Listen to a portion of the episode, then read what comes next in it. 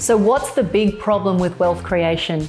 How do people like us, who didn't inherit a boatload of money, who are investing and building wealth from our own blood, sweat, and tears, how do we invest in a way that gives us remarkable results and become financially free before retirement age? I don't know about you, but I am sick of hearing from wealth gurus and experts who don't walk their own talk and prescribe strategies that are a one size fits all approach. For self made people like you and me, I'm here to tell you that you don't need to be superhuman or already wealthy to reach financial freedom earlier than 65. This is the Alternative Investing Podcast. Hey guys, welcome back to the podcast. It's awesome to have you tuning in. I am talking today about something a little bit controversial. I am talking about how I think the system is rigged against us. And I want to talk specifically about the framework that I think has evolved over the last 40, 50 years, which basically serves the workforce because we're working for a hell of a lot longer. It's definitely serving the wealth industry at large because they are laughing all the way to the bank as they continue to rake in money regardless of how we perform. And that keeps us thinking that we are trapped in our businesses and in our careers careers. So the reality is if I if I kind of just pull back a little bit is it it genuinely doesn't matter how much you earn. And it doesn't matter how smart you think you are. If you do not know how to build wealth effectively you will always be trapped in active income. And it never ceases to amaze me the number of people that I meet who are huge income earners and who feel that they are in no position whether they want to or not to step out of their active income or active business. So the problems as I see it, if we focus in on how does society fool us, is that from the minute we enter the workforce, whether we're in our late teens or early 20s, the system is rigged to have us think that we need to start thinking about retirement straight away. I remember when I was a, a graduate at Deloitte, uh, we were in a building at the time, it was the NAB building in Sydney. And I thought, well, let me do the right thing here. I'll go and see a financial planner. And the financial planner, you know, well intentioned as they were, basically just told me, right, you should be putting a certain amount of money every month into a NAB banking product. And, you know, hopefully at some time over the next 45 to 50 years, you'll have enough in retirement. But if you don't start now, you're going to be in big trouble. And I think that's commonplace. I think I am often talking to a lot of really young investors, young workers who want to invest, but who are I guess, steamrolled or swayed by, you know, media, which is saying that superannuation is the be all and end all. And, you know, on that topic, superannuation is definitely important and retirement funds are definitely important. But what I would say to you is that, you know, you've got to constantly be asking yourself, what is a dollar worth to me today versus putting it into super? Could I take that dollar and invest it in a more leveraged and powerful way? Or should I be just abdicating, sorry, to these financial planners or these these products.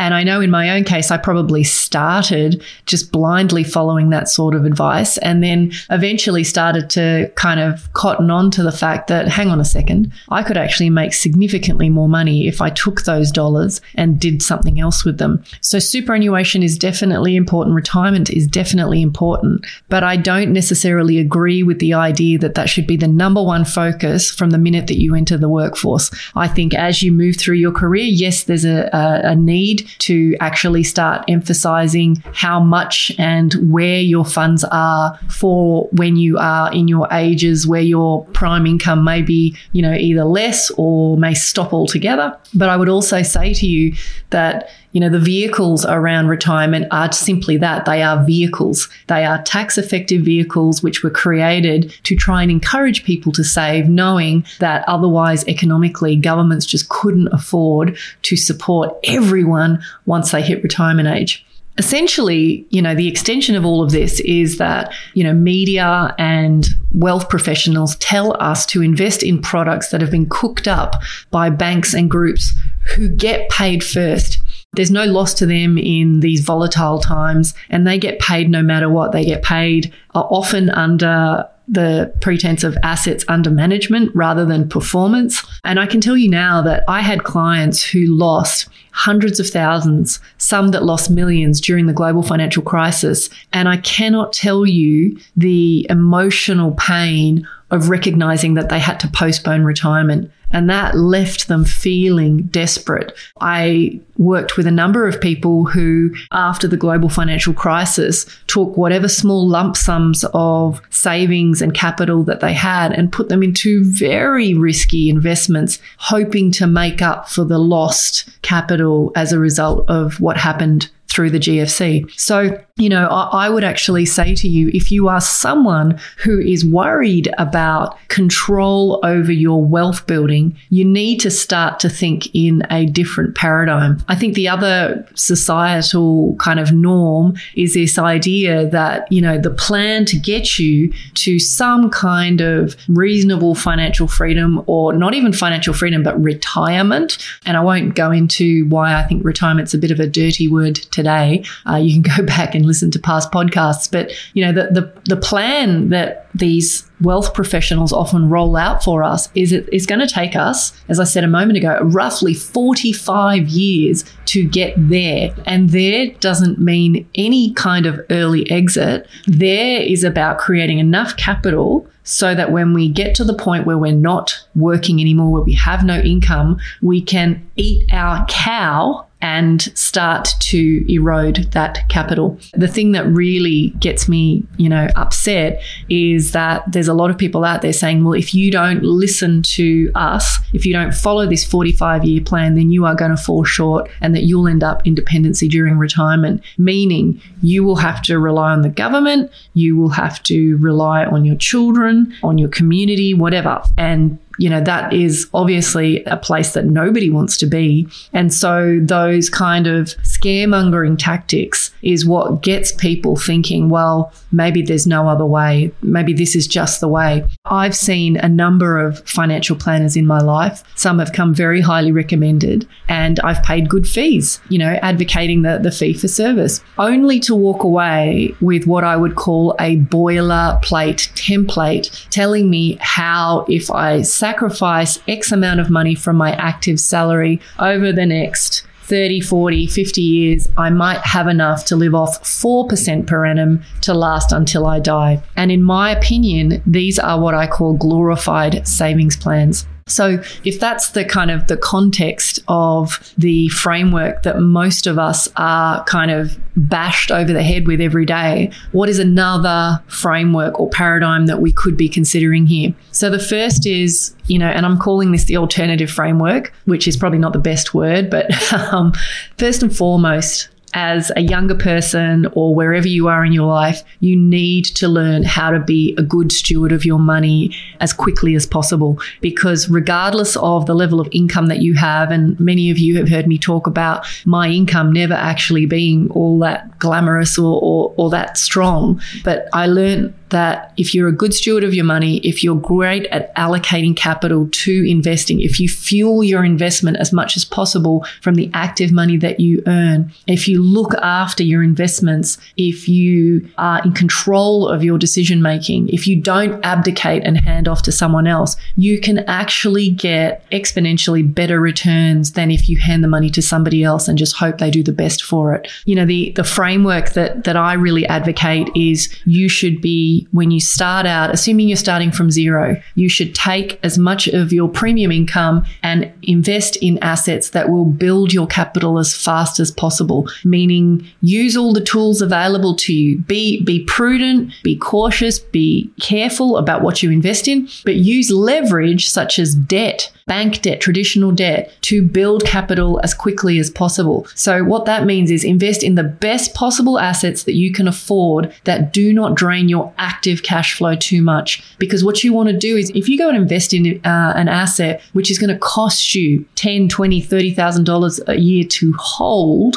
and you're hoping that it's going to grow more than that, it's just going to slow you down. Whereas if you invest in assets that even let's assume they don't produce much cash flow or any cash flow or they're slightly slightly negative or slightly positive, then the idea is that you will eventually have that capacity to keep adding in additional assets that work for you that grow over time. So if it were me and I was starting over, I would continue with the strategy of build capital as quickly as possible by investing in good quality assets that have a high probability of growth that I can get traditional finance on and that will not cost me too much money, if at all, to hold. I would say at some point within the sort of that five ten mark, as your capital, as your equity, as your net worth starts to grow, then you can start to think about diverting capital into alternative investments that are income producing. Now, if you do this right, what you can actually end up with is a situation where you can build momentum around passive income as quickly as possible. I think the mistake that a lot of investors are making is thinking that traditional property, for example, or traditional shares are an asset class that you go into hoping that one day you'll be able to squeeze out, you know, a tiny amount of juice as far as income goes. Now, typically, and I've talked about this a lot in other podcast episodes, the best case scenario that you can hope to achieve from a property, even without any debt on it, is somewhere between one to two and a half percent in our part of the world. With dividends, you know, maybe you can do even as well as three, four percent. But the point I'm making is for you to earn a an income from your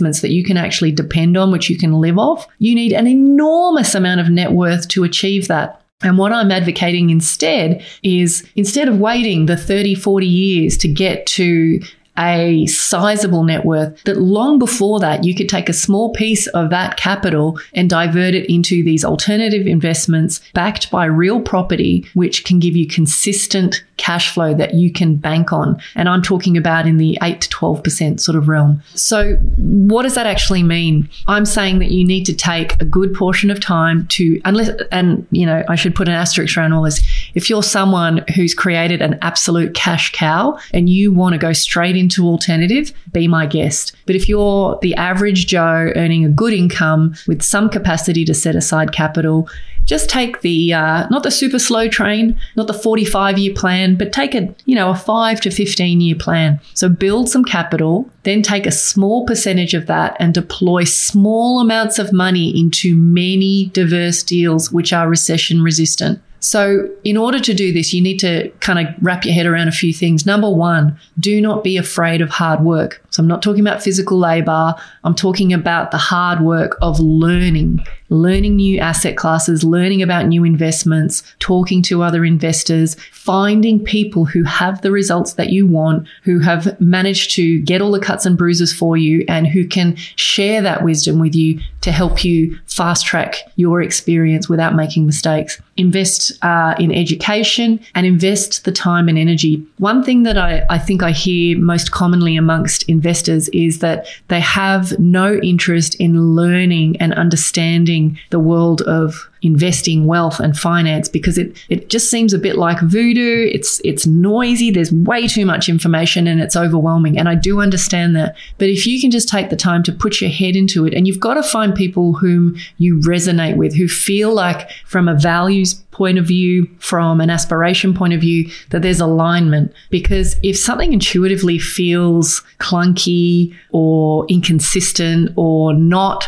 vibing with the sort of ethics and direction that you want to go, you're going to find it really hard to kind of, I think, feel confident about the returns and the, the methodology around the way they invest. So you absolutely have to. There's no avoiding this. You have to invest the time and energy into understanding this stuff for yourself. Now, I've said this as well many times. The, you know, I'm not talking about a university degree sized level of education, although some people really love this stuff around money and, and want to commit to something like that. I'm talking about real life, small amounts of time consistently over periods of time will put you streets ahead of other investors. I think on that front, I would be very careful right now, given the current market environment, who you are taking advice from, who you are tuning tuning into who you are listening to. There are a lot of pretenders in the wealth space, and with the volatility and um, uncertainty that we face right now, um, I think there's a lot of people who are going to be shown up to be um, fairly superficial in their understanding of money and wealth. I think the final thing that I would say in terms of this this alternate framework is if you can reach a point in your life where the passive income that you are generating from your investments is greater than your living expenses, that is the point in time where you can start playing the life game that you want. You know, hopefully for all of us, we don't want to make too many compromises with, you know, the way that we live our lives for any extended period of time because life is short. You know, we're only going to get one shot to be in the situation that we're in, to have the circumstances that we have. But if you can start to think about what is the life game that you want to play, and if you're in a situation where you're either running a business that maybe you were once passionate about, but maybe, you know, maybe it's just become a bit hard work. Maybe you're tired. Maybe you just have a pull towards another passion or endeavor that you can't quite